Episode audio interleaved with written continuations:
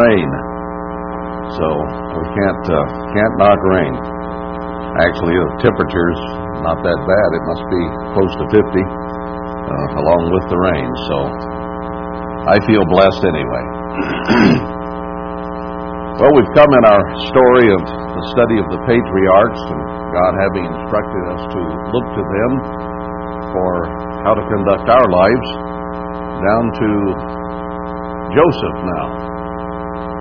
God worked through Abraham, through Isaac, Jacob, and then we will find that he began to work through the 12 sons of Jacob, primarily through Joseph, or almost entirely through Joseph. And then when Joseph had two sons, God worked almost entirely through one of them rather than the other. So God makes his choices and he does his work as he so chooses. Well, let's pick up the story today of Joseph, the oldest son of Rachel. She only had two, and Rachel, of course, was the wife that Jacob had, I mean, yeah, Jacob had uh, desired from the very beginning, and though he had children by several different women, uh, he was partial to Joseph, number one, and to his younger brother Benjamin, also of Rachel. And we'll see that developing in the story here. You'd wonder, in a way, why would God only give Jacob two sons through his favored wife, the others through handmaids, and, and Leah, who was the older sister they had to marry first? Uh, well, God had a work to do. He had a purpose to do. So he chooses through, who, through whom he will work, and he has his plan figured out way, way, way ahead of time. So even though Rachel did not have uh, a lot of children, a lot of sons, she certainly had the most prominent of Jacob's sons. Jacob dwelt here in chapter 37 of Genesis in the land wherein his father was a stranger in the land of Canaan. These are the generations of Jacob. So he goes on to explain then that Joseph was 17 years old and he was feeding the flock with his brethren. Now, this story starts quite early in Joseph's life. And remarkably, he is still a very, very young man when he reaches the zenith of his career. So, uh, we have been criticized sometimes and worldwide years ago for sending out young men to go into the ministry, but that's all there was. there just wasn't anybody else. Uh, you didn't bring old men with families and businesses in, for the most part, to college to train them. Uh, they used young men and trained them properly instead of taking them when they were already 40, 50, 60 years, 70 years old and full of Protestantism or Catholicism or something, uh, and trained them young. Of course, with that came other hazards. Uh, young men not being able sometimes to have the life experience and, and wisdom in that sense of having lived longer. So it's kind of a mixed bag. And God did try people before He used them. And we'll find even in Joseph's life that though he was quite young, he was tried quite severely. And he had a very tumultuous childhood. Anyway, he was feeding the flocks with his brothers, and the lad was with the sons of Bilhah and with the sons of Zilpah, his father's wives. And Joseph brought to his father their evil report. So Joseph was a favorite of his father's from the very beginning, and things were not going well there with his brothers, so he brought in a report to his father, and it was not a good report of what his brothers were doing. Before continuing the story, though, it says, Now Israel, or Jacob, who now was called Israel, loved Joseph more than all his children, because he was the son of his old age. Well, he was late in coming. Uh, he had many, many children before Rachel ever had Joseph. So it was partly old age and partly uh, that it came from Rachel who was the woman that he loved. And he made him a coat of many colors. Uh,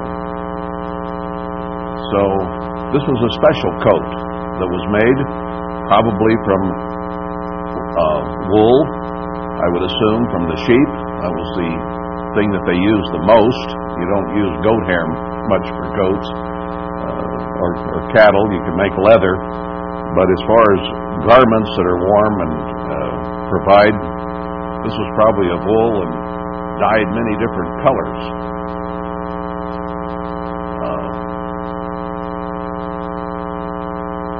and when his brethren saw that their father loved him more than all his brothers, they hated him and could not speak peaceably to him. So they saw the favoritism early, and Joseph was persecuted all his life by his brothers. Now, he had 11 of them. Uh, and, well, Benjamin younger, but 10 who were older. And they hated him with a passion. You talk about a tough growing up period. He was derided, he was accused, he was hated, he was made fun of, uh, he was treated with disdain and contempt and hatred. Now, he had this coming from all his brothers, and it was a continual barrage and bombardment that came down on Joseph. Now, you would think that through all that, Joseph would have developed some very strong personality problems. But we'll find later on he had a very, very strong personality and had influence with people almost seemingly automatically. So he had been abused. He was an abused child, if you want to put it in modern uh, language. Abused not by his father, uh, favorited by his father, which sometimes can also spoil and ruin a child. So even favoritism can be an abuse of sorts. And then the hatred and animosity that he dealt with throughout his childhood and teenage years uh, must have been quite a burden. so they could not speak peaceably to him. Not a kind word for Joseph. Everything. Angry, bitter, mean, continually. Now, if you think that wasn't bad, keep reading. Joseph dreamed a dream, and he told it his brethren, and they hated him yet the more. It just made it even worse. They hated him more. And he said to them, Hear, I pray you, this dream which I have dreamed. Now, is this another dream? That's very possible. He, he may have told them one dream and they hated him even worse, and it's possible that this next one that he explains to them is not the same one, but maybe an additional one. It's not really clear here in the context. Uh, so this may be the explanation of what the first dream was. Anyway, in verse 6, he said to them, Hear, I pray you, this dream which I have dreamed. Now, I'm sure he knew he would be facing opposition on this because he was opposed at everything he did. But to him, this dream was so important and so impressive and so clear that he felt he had to tell his brothers whether they liked it or not. You ever have to tell somebody something you knew they weren't going to like? That's not a very fun chore. It's just not. Because you usually are despised or ignored or whatever.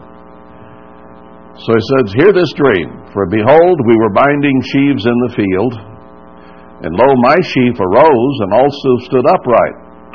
and behold, your sheaves stood round about and made obeisance or bowed to or uh, showed respect to my sheep.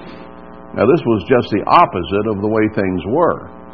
Uh, his brothers were always down on him, and he was made to do what his brothers told him to do. Because when you have 10 or 11 bullies on your back all the time, uh, they take your lunch money. you know, uh, you do what they say. And this dream was just the opposite of that. His brother said to him, Shall you indeed reign over us? I'm sure that was said with a great deal of sarcasm and hate and anger. You're going to rule over us? Yeah, right. Yeah, that's the way it's been all these years, hasn't it, Joseph? Or shall you indeed have dominion over us? That's a laugh. And they hated him yet the more for his dreams and for his words. Uh, that right there might indicate that this was a second dream. Uh, he had dreamed one and told them they hated him. Then he then he gave them this one where uh, it, it was an indication, and they got it immediately that our sheaves are bowing to yours. Yeah, you bet, buddy. Uh, so his dreams and for his words. So he not only told the dream, but he must have explained it and told them how it would be uh, according to the dream. I think they got the message right off the bat, but he must have done some explaining as well because they didn't like his words either. How do you like to be hated? That's not a very good feeling. And to be hated all your life uh, is a very, very difficult situation to live with. Anyway, verse 9, he dreamed yet another dream, and told it his brothers, and said, Behold, I have dreamed another dream. And behold, the sun and the moon and the eleven stars made obeisance to me. So now it's it's even bigger, not just his brothers, but the sun and the moon and the stars. The 11, 11 stars here.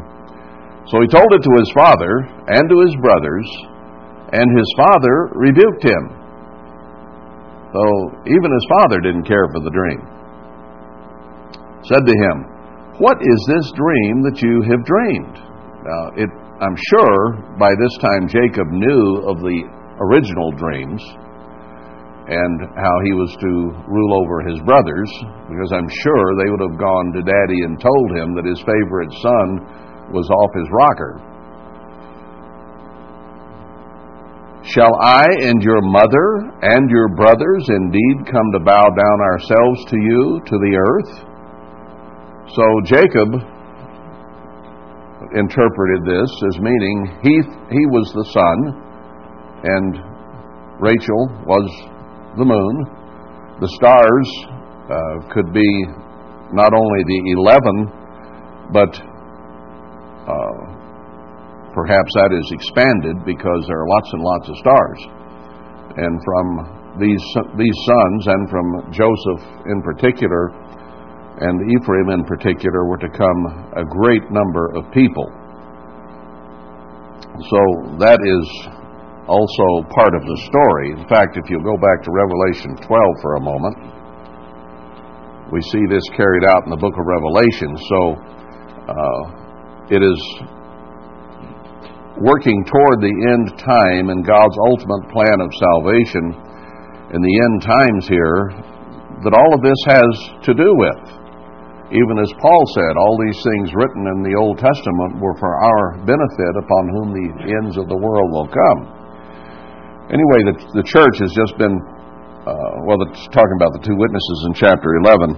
And chapter 12 deals with the church and what happens just as uh, they began their message.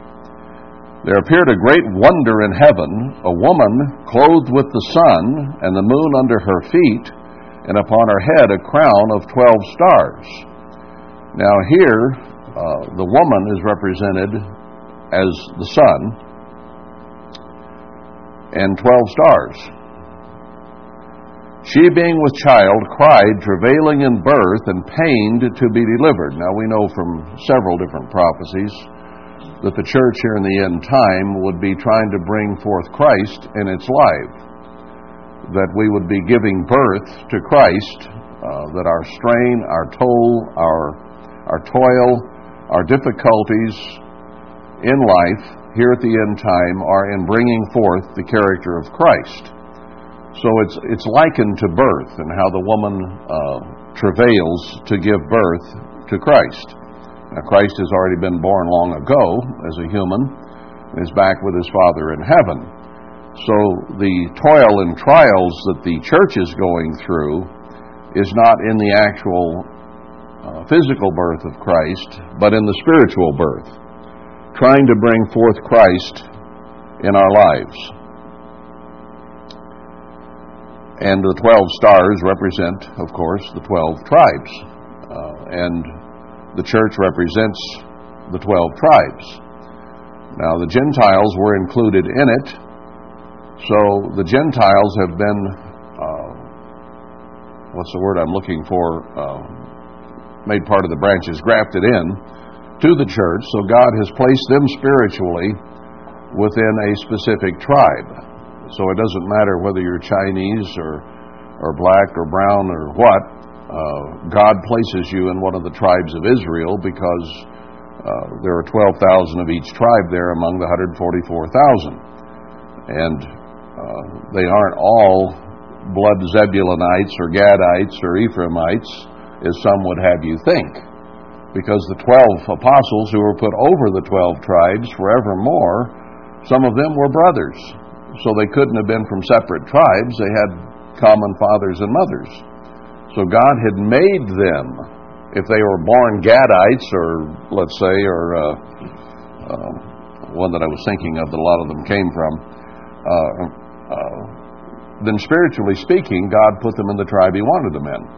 If he was born a Zebulonite and God put him over the tribe of Reuben, then he became spiritually a Reubenite. Follow me? So when somebody comes into the church who might be of Gentile blood, God puts them spiritually in one of those tribes as part of the 144,000. So anyway, going on here, here's the woman which represents the church. Well, who represents the Son? The Father and Christ. Well, she was clothed with the Son. So it's a woman she is not the sun here, but she's clothed with it. In other words, she has the attention, the oversight, the spirit, the power of the Father and the Son. So she's clothed with the Son. She doesn't represent the Son. And the moon under her feet, uh, and upon her head a crown of twelve stars. Now it might be here that the sun represents the Father, and the moon under her feet could possibly even represent Christ. Now, why would Christ be represented in even in symbolism being under the church's feet? I think that's quite simple. He has made himself the servant of us all. We wash his feet, and he is willing to wash our feet he made himself a servant at that last Passover and got down and washed the apostles' feet. So even though he's over us, he also has made himself in the form of a servant. So on her head then was a crown of 12 stars. She represents the 144,000, the 12 tribes of 12,000 each. Now that is a future thing there because uh, when this setting is given, She's still trying to bring forth Christ. She's travailing in birth and pain to be delivered. And at the same time, here in this particular prophecy, there appeared another wonder in heaven, and behold, a great red dragon having seven heads and ten horns, and seven crowns on his head. And he drew the stars of heaven, the demons, to devour her child as soon as it was born. So as we try to bring forth Christ in our lives, he's there to prevent us. He's there to prevent the church from doing the job she's been given to do here at the end time. We see that clearly in Zechariah 3. and she brought forth a man child who was to rule all nations with a rod of iron, and her child was caught up to God and to his throne. So, this is a prophecy that kind of goes back and forth through time with the physical, but it always points to the end time spiritual. The woman fled into the wilderness where she has a place prepared of God, that they should feed her there a thousand two hundred and three score days. So the church is taken into a place in the wilderness prepared of God, and that's very, very clear throughout the scriptures and many times in Psalms that that place of refuge prepared for her is Zion. It is the place of refuge in Scripture, not Petra or anywhere else but Zion. And then there was war in heaven, and, and you know the story here, and how Christ was to protect the church, the church but uh, she has to flee, as Matthew 24 says, and the Satan would then send an army after her, and it would be destroyed, and she would make it to a place of safety, or at least the ones accounted worthy would, and some might not. we won't go further with that story, but understand that this story back here in the dream that Joseph had was not just for that day and not just for those brothers then.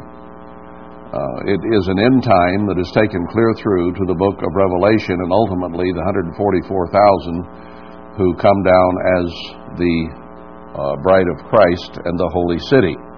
That's what it's pointing to. And Joseph, here, we will see in the story, becomes the one who provides the help and assistance for his brothers, that keeps all Israel alive, if you will, all of Jacob's sons. And we will see that that also will carry through here to the end time that all the other tribes, all the other people whom God is calling here at the end are going to come to one place uh, to be protected and fed, just as they were in Joseph's day. So this is being enacted out in the early days of Jacob Israel and through one of his sons, as we shall see that that thread will continue. So God is going to put Joseph through a great deal of things here to make him battle hardened and ready. And it started really early in his life.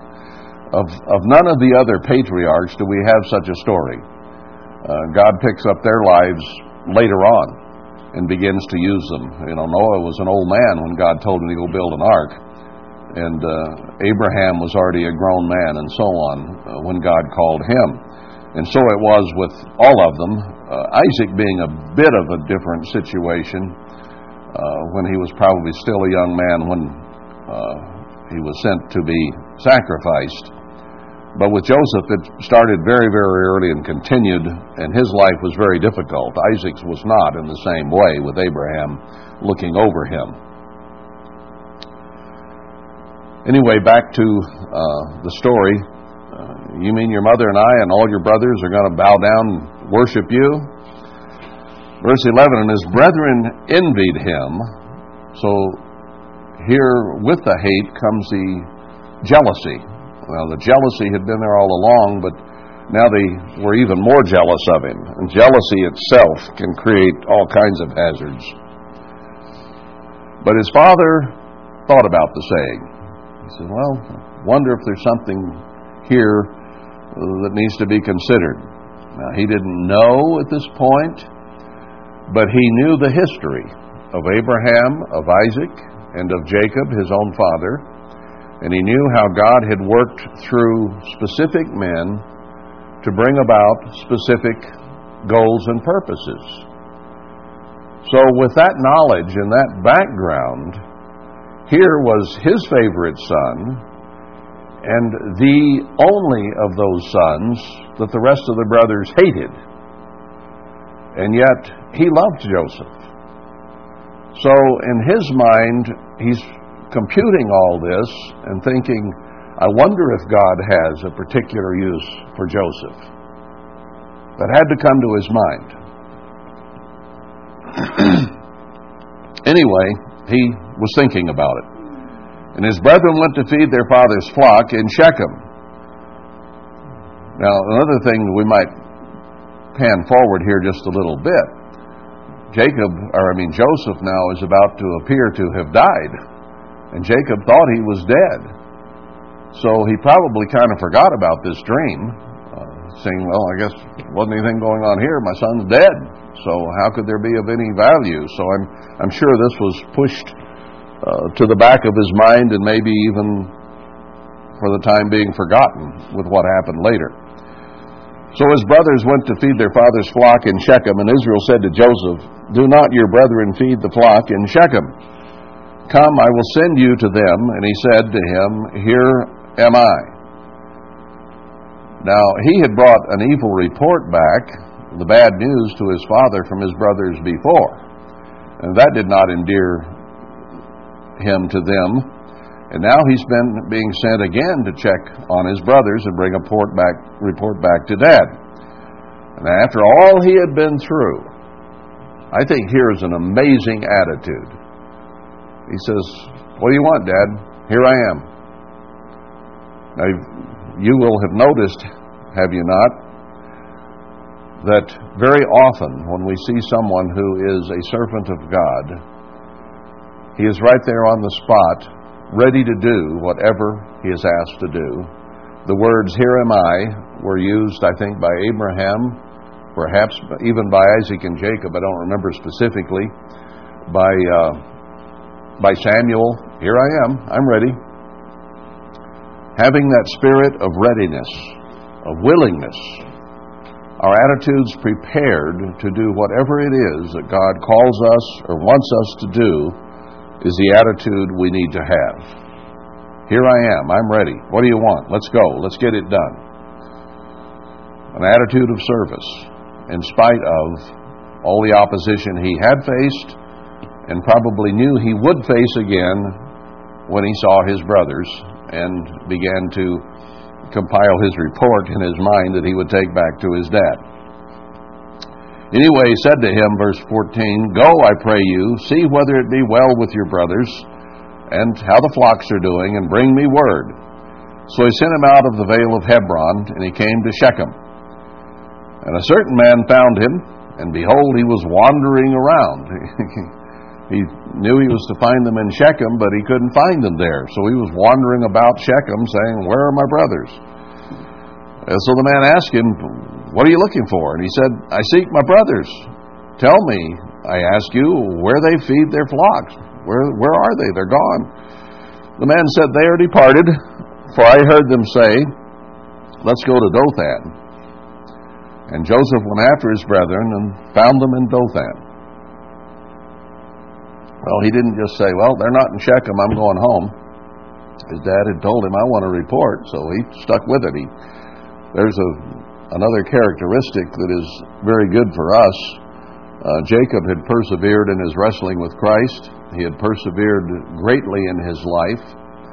And uh, some of that gene obviously had come down through Joseph, who was going to get this job done. He didn't care where he had to go, and if it was Dothan, that was okay. He was going to get the job done. So, whatever God asks you to do, be sure you hang around and get it done.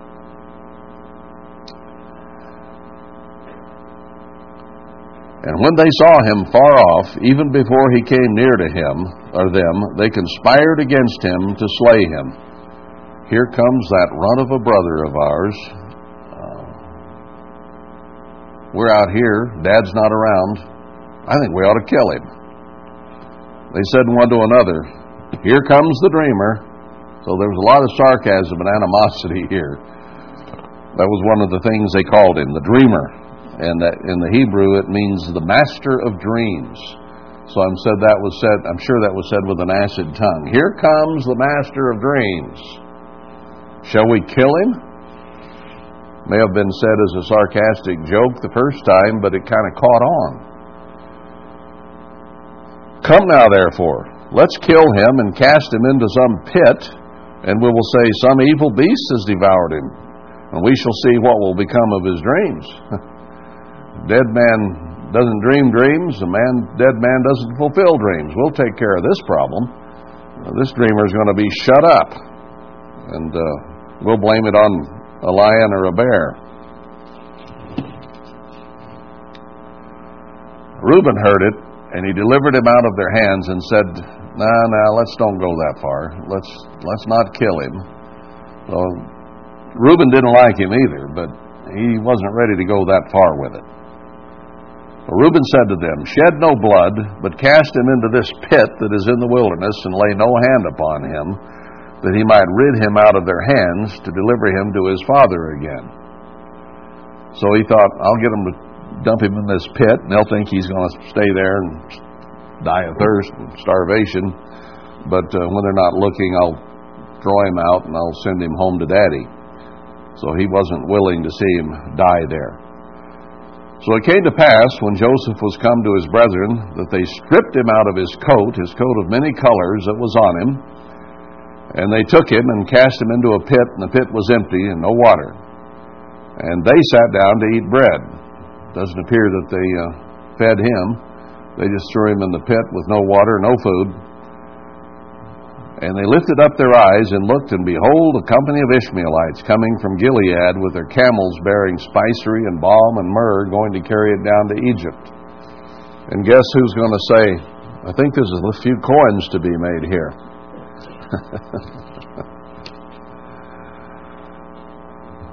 Judah put it together pretty quick. We got a guy here, and here comes some Ishmaelites going down to market. He said to his brothers, What profit is it if we slay our brother and conceal his blood. What do we gain by that?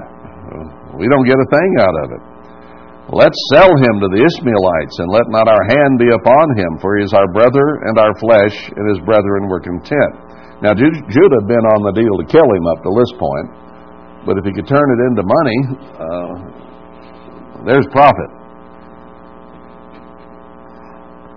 Then there passed by Midianites merchantmen, and they drew and lifted up Joseph out of the pit, and sold Joseph to the Ishmaelites for twenty pieces of silver, and they brought Joseph into Mitzrayim. So God had this all worked out. Uh, he had the Ishmaelites and the Midianites coming ahead of time, didn't he? They were already on their way. So when Joseph got there, uh, the specific plan at a specific time happened. He didn't sit in the pit for three or four days and die of thirst. Uh, these people came right up, even while they were still sitting there eating, apparently. But God is precise. He has a time, He has a framework. He does things specifically just as He works them out ahead of time. Don't ever forget that, because here we sit, like Habakkuk did, saying, Oh, when is God going to do all this? How long, O Lord? But there are many, many examples in the Bible, and God was working in the life of Joseph, even as He is in our lives, and He will do everything split second timing when it is right for it to be done. It is we who have the patience and faith problem. But here's another example in Joseph's life about how God can work these things out for those with whom He is working. So, Verse 29 Reuben returned to the pit, and behold, Joseph was not in the pit, and he rent his clothes. So Reuben uh, must have gone off somewhere uh, while this transpired. I don't know how far he would have gone. Maybe he went out to mind the sheep or something to check on them because uh, he was far enough away he didn't see the Ishmaelites coming. But he went to the pit, and he thought they'd taken him out and killed him, obviously. He returned to his brother and said, The child is not, and I where shall I go? What will I do? You killed him, I didn't, but I'll get tarred with the same brush.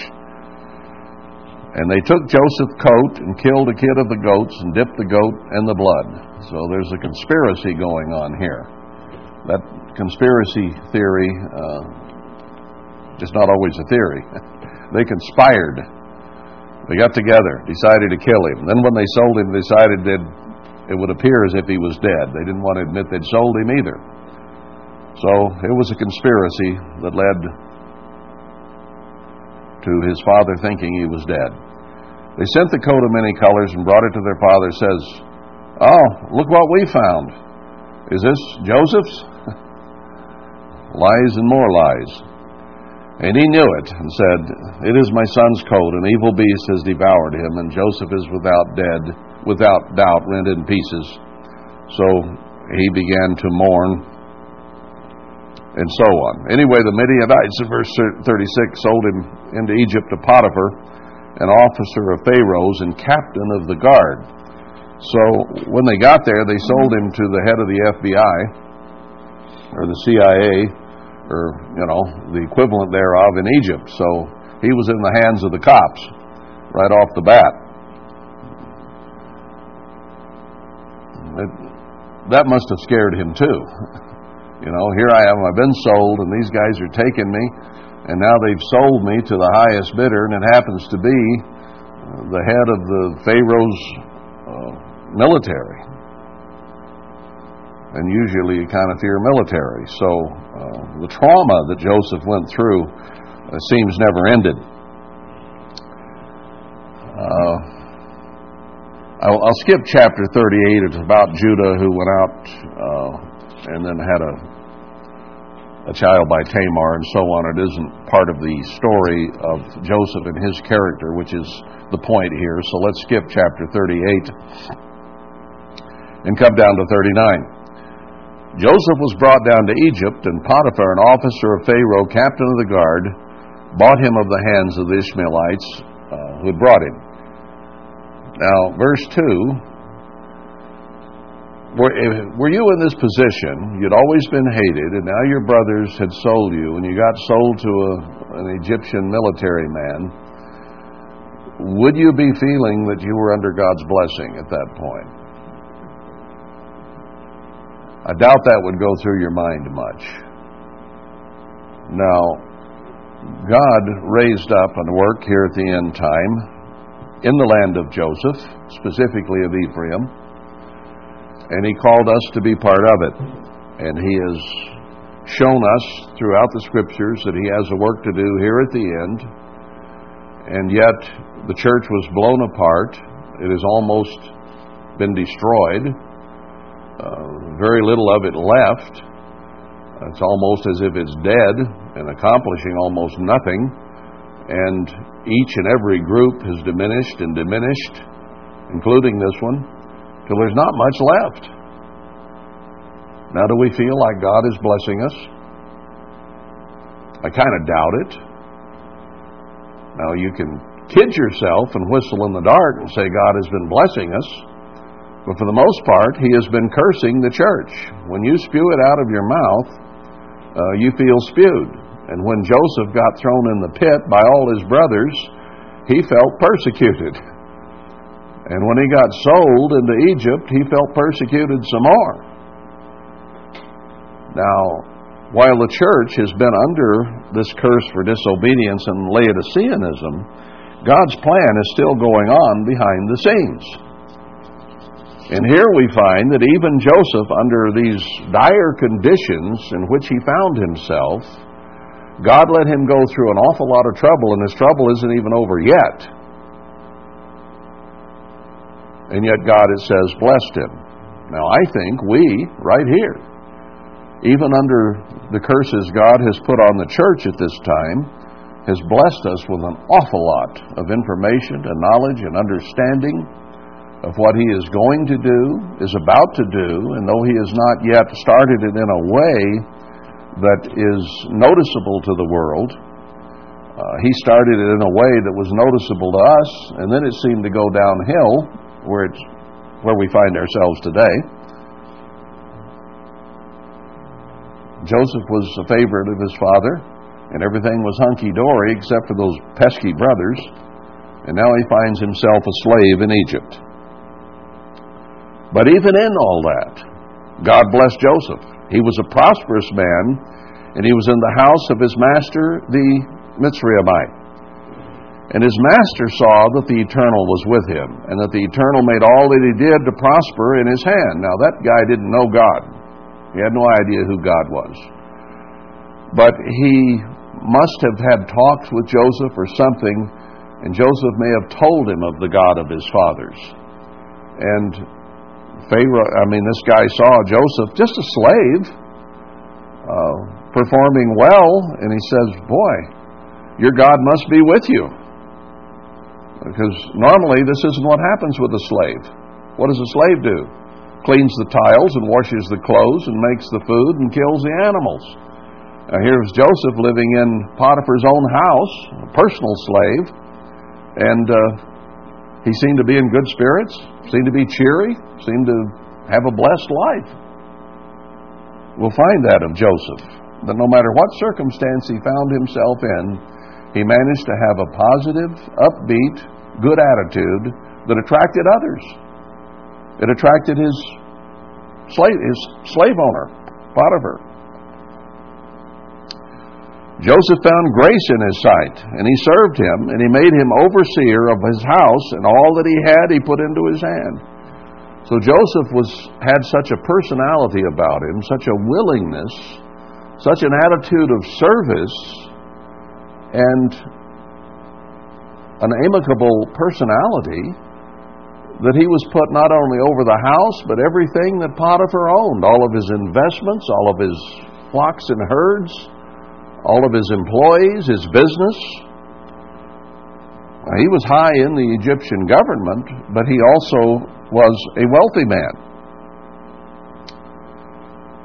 Uh, verse 5 And it came to pass from the time that he had made him overseer in his house and over all that he had, that the Eternal blessed the Egyptian's house for Joseph's sake. So the more Joseph performed, the more Potiphar's house got blessed. And the blessing of the eternal was all that he had in the house and in the field. So Potiphar could see that the source of the good that was coming to him came from Joseph. Now, why does God tell us to be a city or a light on a hill so that the world may see us and see the light. Joseph was living that. He was a light to all those around him, including his boss, his owner. And he left all that he had in Joseph's hand, and he knew not what he had, save the bread which he did eat. Joseph was managing everything, and Potiphar didn't even know what he owned, or where he owned it, or how much he had, or uh, what his wealth was. All he knew was he had plenty to eat. Joseph provided, and, and he had plenty. And so he didn't even bother to count what he had. And Joseph was a goodly person and well favored. Now, I think this is incredible, and that's why I laid the background with how evil and nasty his brothers had been to him all his life, how he had been abused and misused and even spoiled by his father, which is in itself a form of abuse. And yet he had turned out with a very balanced, uh, likable personality that got along well with people, well favored. That's an anomaly that he could come through what he had been through and still be a well balanced personality. And it came to pass after these things that his master's wife cast her eyes on Joseph. And she said, Sleep with me. Now, he had impressed Potiphar. He had impressed the rest of the household, and God had blessed him.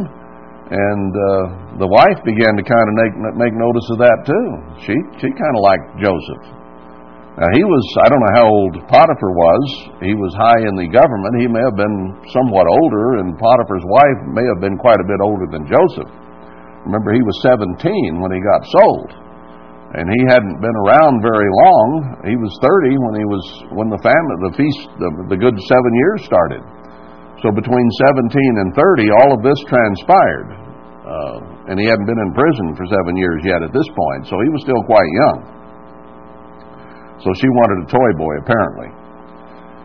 But he refused and said to his master's wife, Look, my master doesn't know what is with me in the house, and he has committed all that he has to my hand. Uh, this man has done wonderfully with me and has blessed me and put me over everything he's got. There is none greater in this house than me. I'm right under Potiphar. Neither has he kept back anything from me, but you, because you are his wife. How then can I do this great wickedness and sin against God? So he, he didn't want to hurt Potiphar, and he didn't want to sin against God either, which was the biggest thing. And it came to pass, as she spoke to Joseph every day, day by day, Hey, Joseph, let's go have some fun.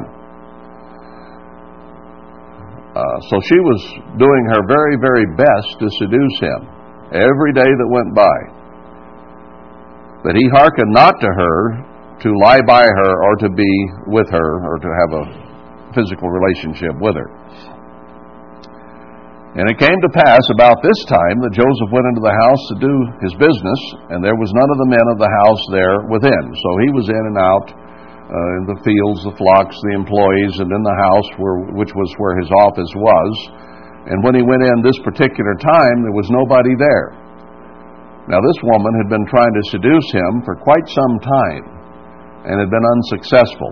There is a phrase for that. It's in, called a woman scorned.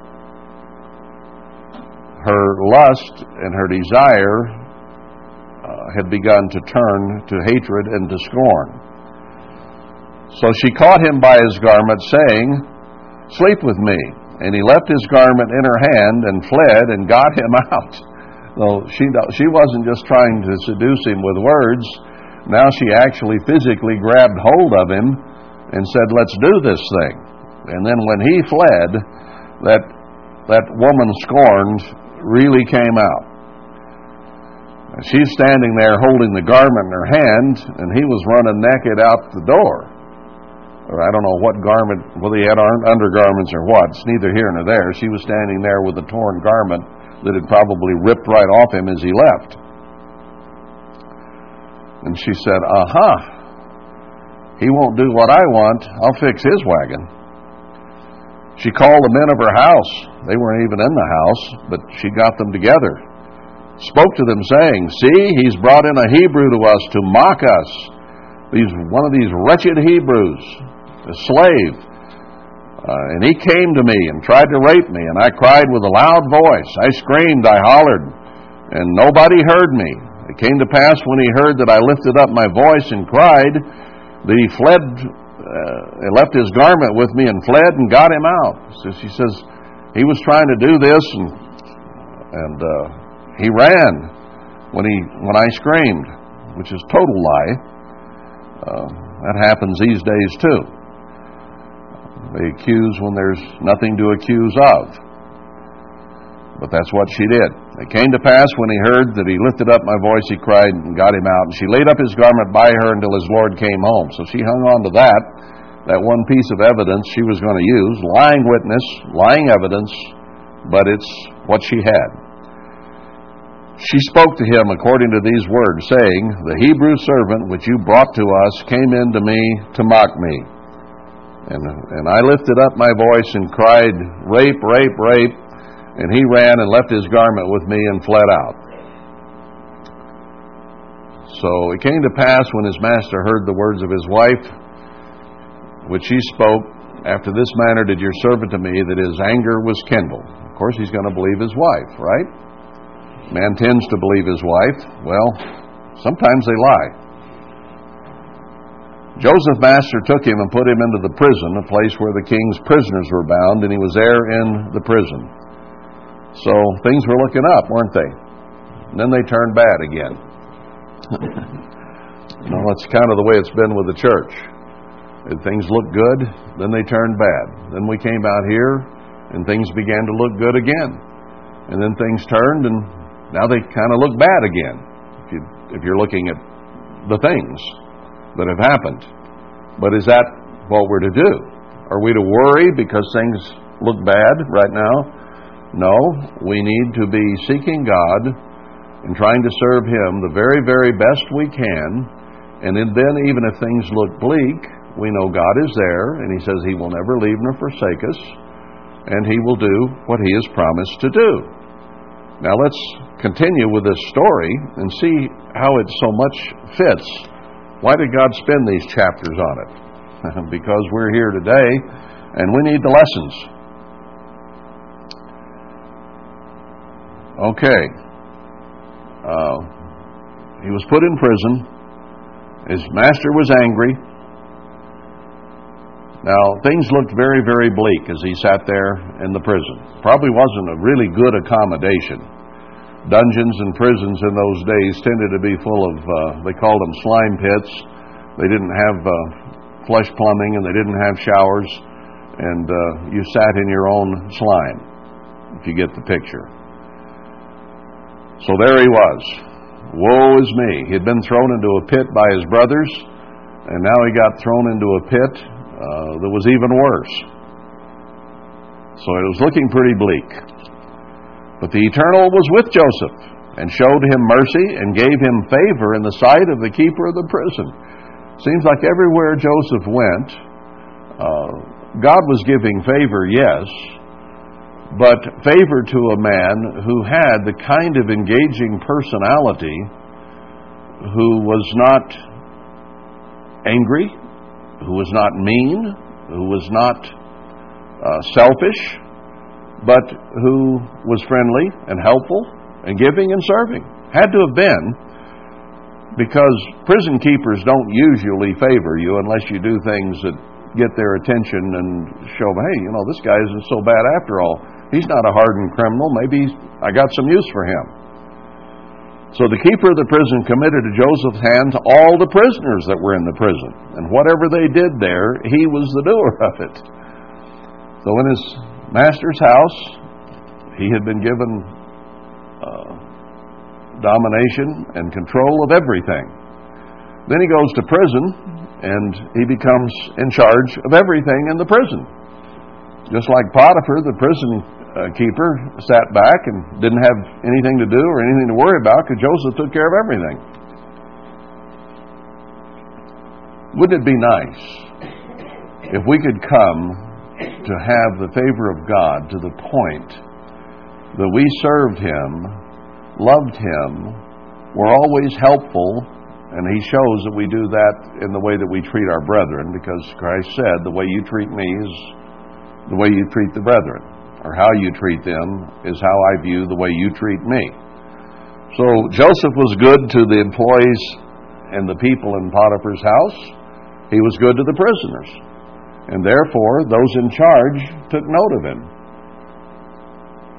It would be so wonderful if each of us could be so giving, so sharing, so serving, so loving, so competent, so willing, so sacrificing, that God would take note of us and say, I want you in charge. I want you to do this. I want you to do that. I want you to serve me in this position here.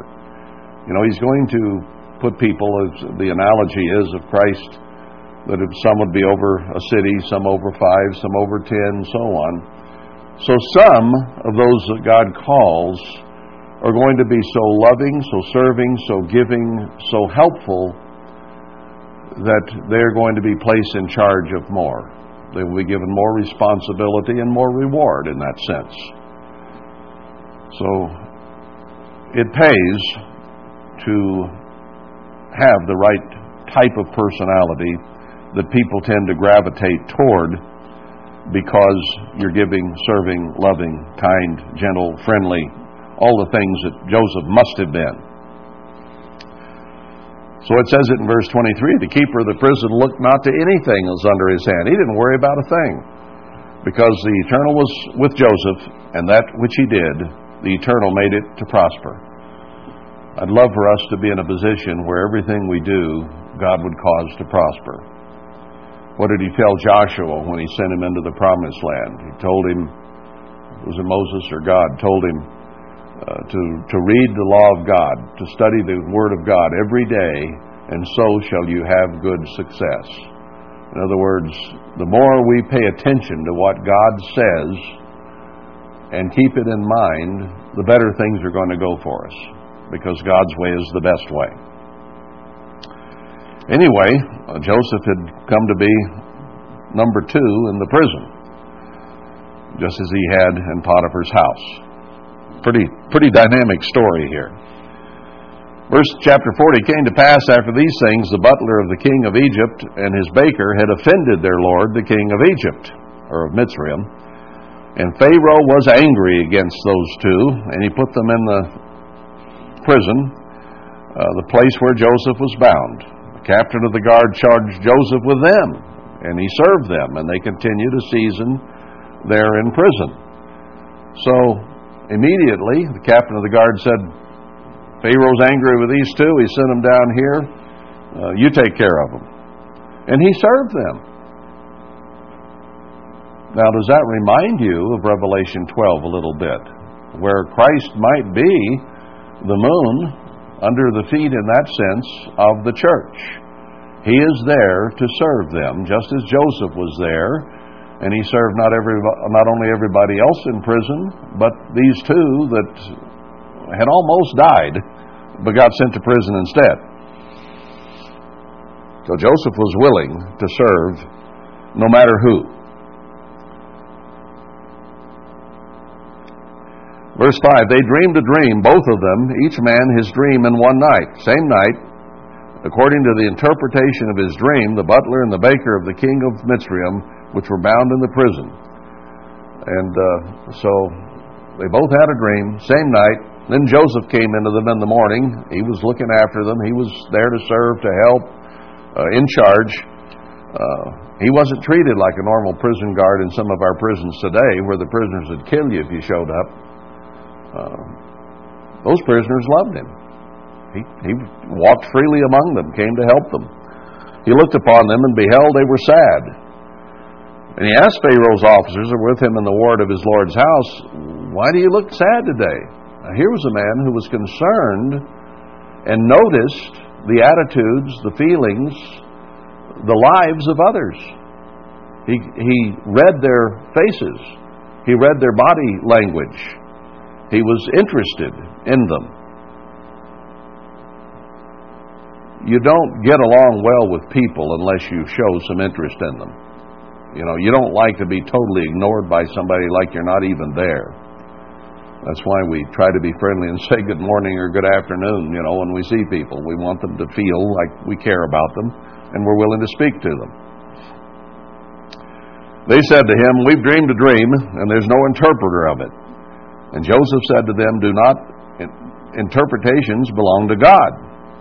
Tell them, I pray you. Uh, I worship God. Maybe He'll show me what this is all about.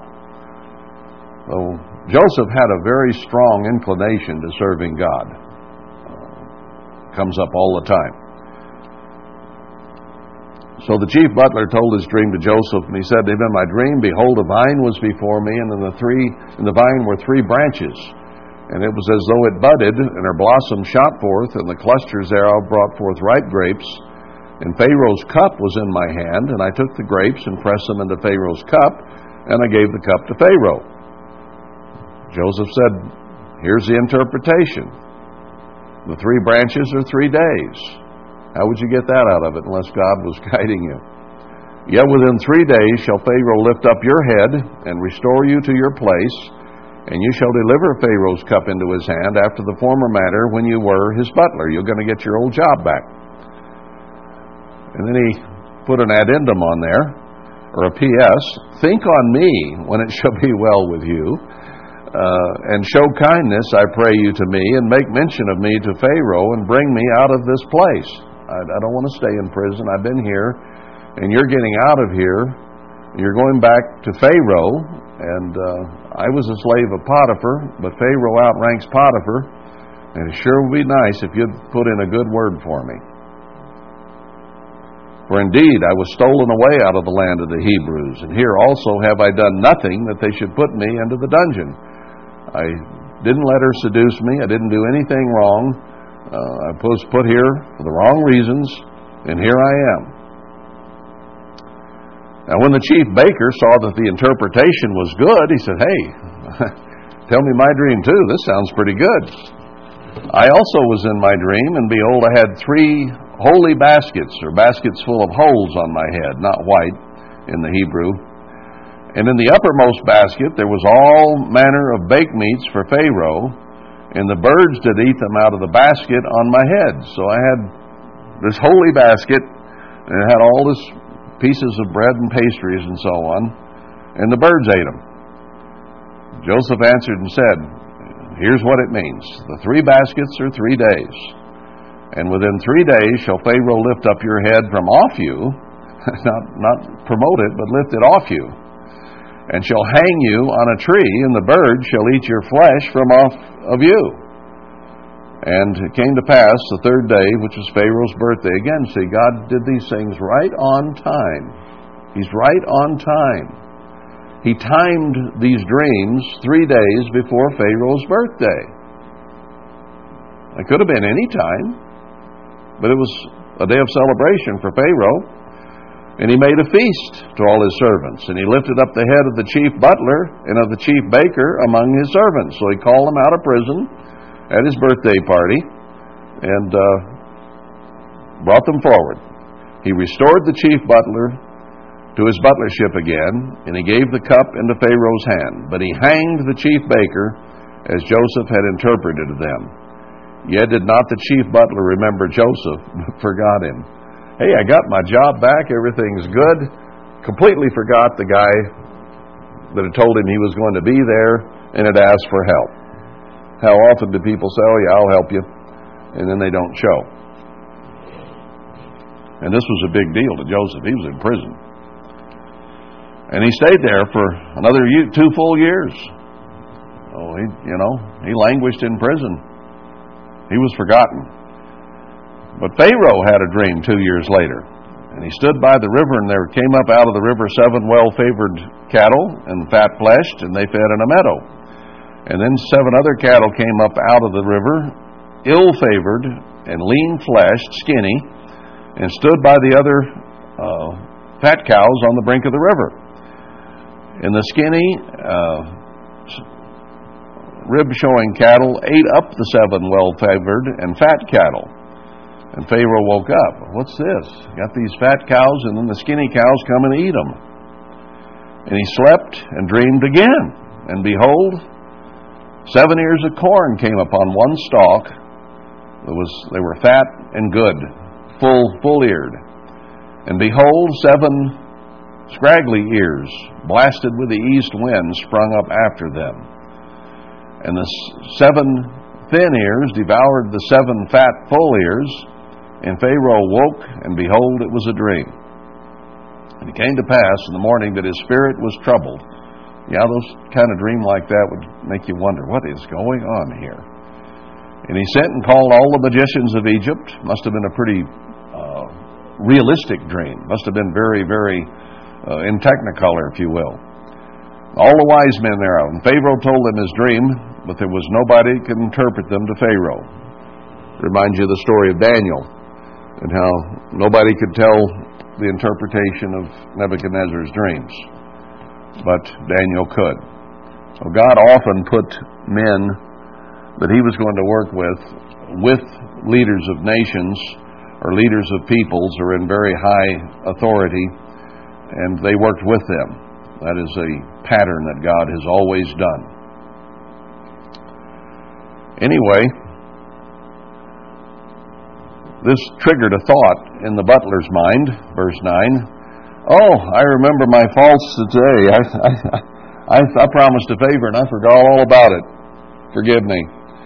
Uh, Pharaoh was angry with his servants and put me in uh, prison, uh, me and the chief baker, and he's talking to the Pharaoh here.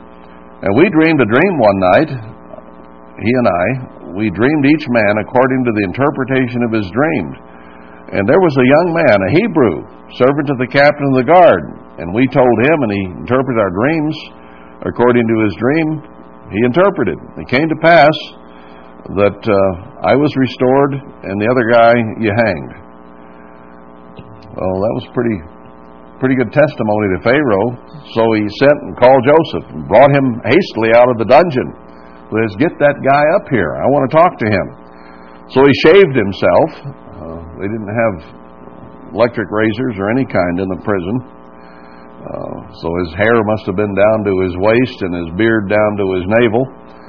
Uh, and he probably stunk and had fleas and lice. So he shaved and took a bath, I'm sure, got on some clean clothes, he couldn't go into Pharaoh like that. So Pharaoh said to Joseph, Look, I dreamed a dream.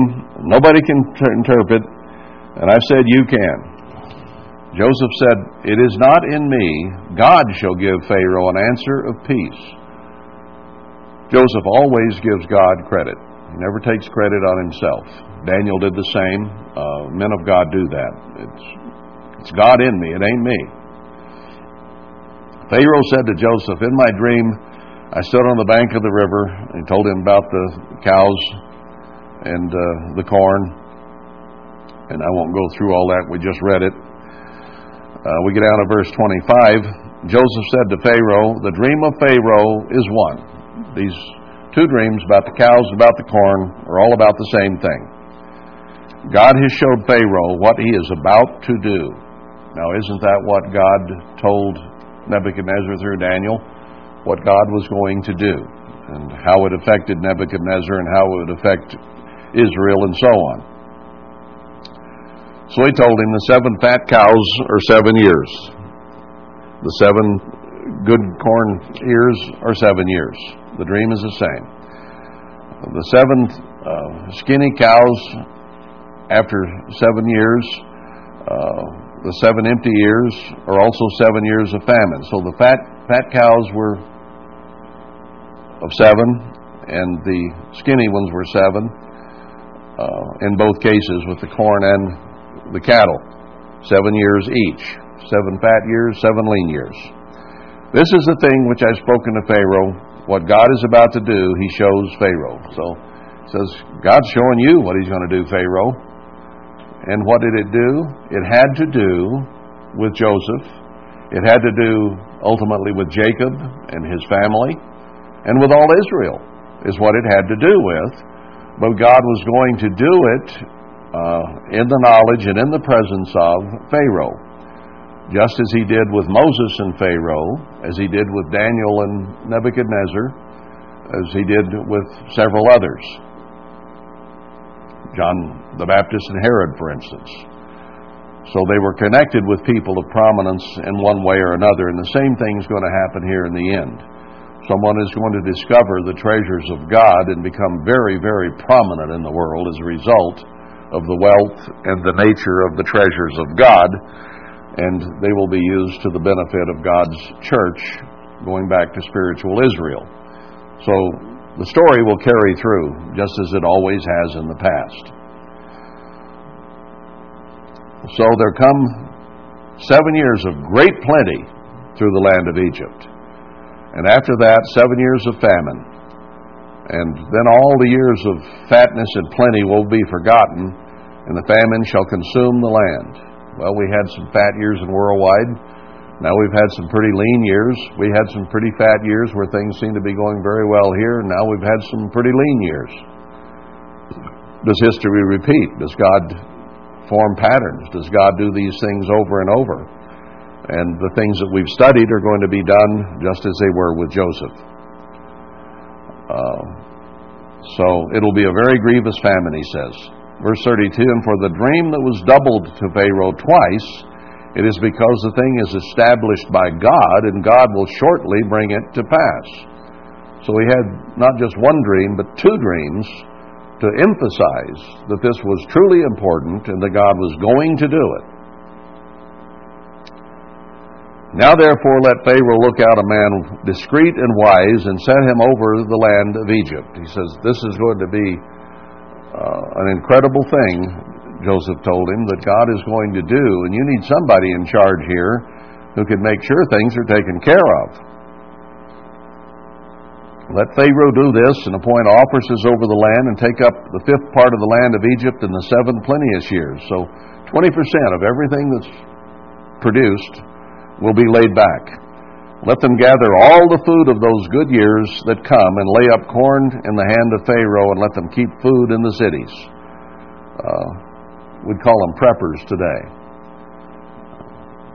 Preppers are looked down on by most in our society because they think that they chicken little screaming, the sky is falling, the sky is falling, but it isn't.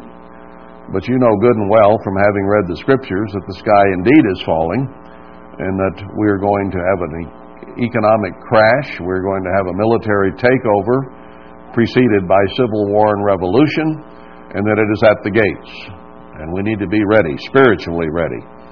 We don't necessarily need to prep physically as much as we do spiritually. Because God says when He gathers His people together, He says, Come, have wine and milk without money. So it isn't physical prep for us as much as it is spiritual prep. Now, that doesn't mean we shouldn't have a certain amount of physical preparation. I think we should. Uh, but the main preparation is spiritual it's spiritual problems that God has caused the trouble uh, in the church over, not physical problems. Anyway, uh, so lay this up, be preppers. Verse 37 And the thing was good in the eyes of Pharaoh and the eyes of all his servants. He says, Well, this sounds like a good plan. Uh, why didn't we think of that? Pharaoh said to his servants, Can we find such a one as this, a man in whom is the Spirit of God is? You know, he tells us we need to find a good man to oversee all this. Can we find anybody? And especially someone who has the Spirit of God uh, that can perform. So Pharaoh looked around and he said to Joseph, Well, God has showed you all this. There is none so discreet and wise as you are. You shall be over my house, and according to your word shall be all shall all my people be ruled. Only in the throne will I be greater than you. You'll be second in command over everything in the land of Egypt or Mitzrayim, just as Daniel was second in command of everything under Nebuchadnezzar. Pharaoh said to Joseph, See, I've set you over all the land of Egypt. Pharaoh took off his ring from his hand and put it upon Joseph's hand. Now, that's his signet ring. When a Pharaoh or a leader or a king uh, press that into the wax on a document, that was his seal, that was his signature. So he gave his signature ring to Joseph. Says anything you stamp with this is the same as me doing it. You're in charge of everything. And he arrayed him in vestures of fine linen and put a gold chain about his neck. So things had looked pretty bad. He stayed there in the mire and the manure for seven years, and uh, was finally brought out and put in charge of everything. What, what a seesaw. up, down, up and down, up and down. What a life. You know, if you look at the charts about people today of, uh, of things that you go through that have an impact on you, I forget what they call it, but if you go through the death of a loved one, you go through a divorce, the death of a child, a, a job loss, a car wreck, and so on they ascribe so many points for each one of those things on your that have an impact on you, okay? And if you have a certain number of points, it says you're going to die. You're going to get sick and you're going to die.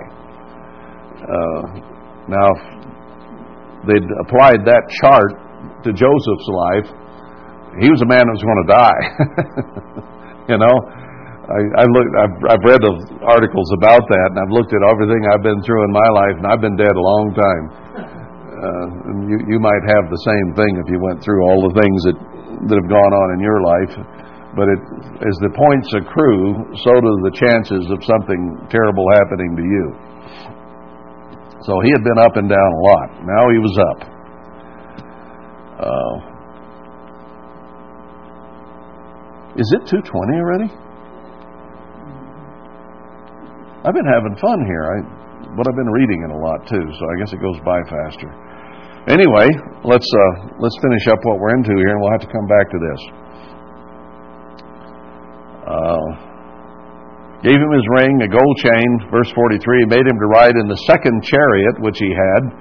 He didn't get the uh, uh presidential plane, but he got the vice presidential one. And they cried before him, "Bow the knee." and he made him ruler over all the land of Egypt. So when Joseph would go somewhere in his chariot, everyone would say, Bow down. So everywhere he went, everybody bowed down on the ground as he went by. Pharaoh said to Joseph, I am Pharaoh, and without you shall no man lift up his hand or foot in all the land of Egypt. Everybody will do exactly as you say. You are the man in charge.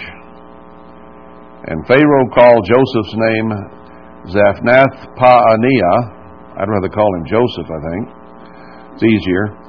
And he gave him to wife Asenath, the daughter of Potiphera, priest of On. So he got he gave him a daughter of one of the highest uh, families in the land, the priest.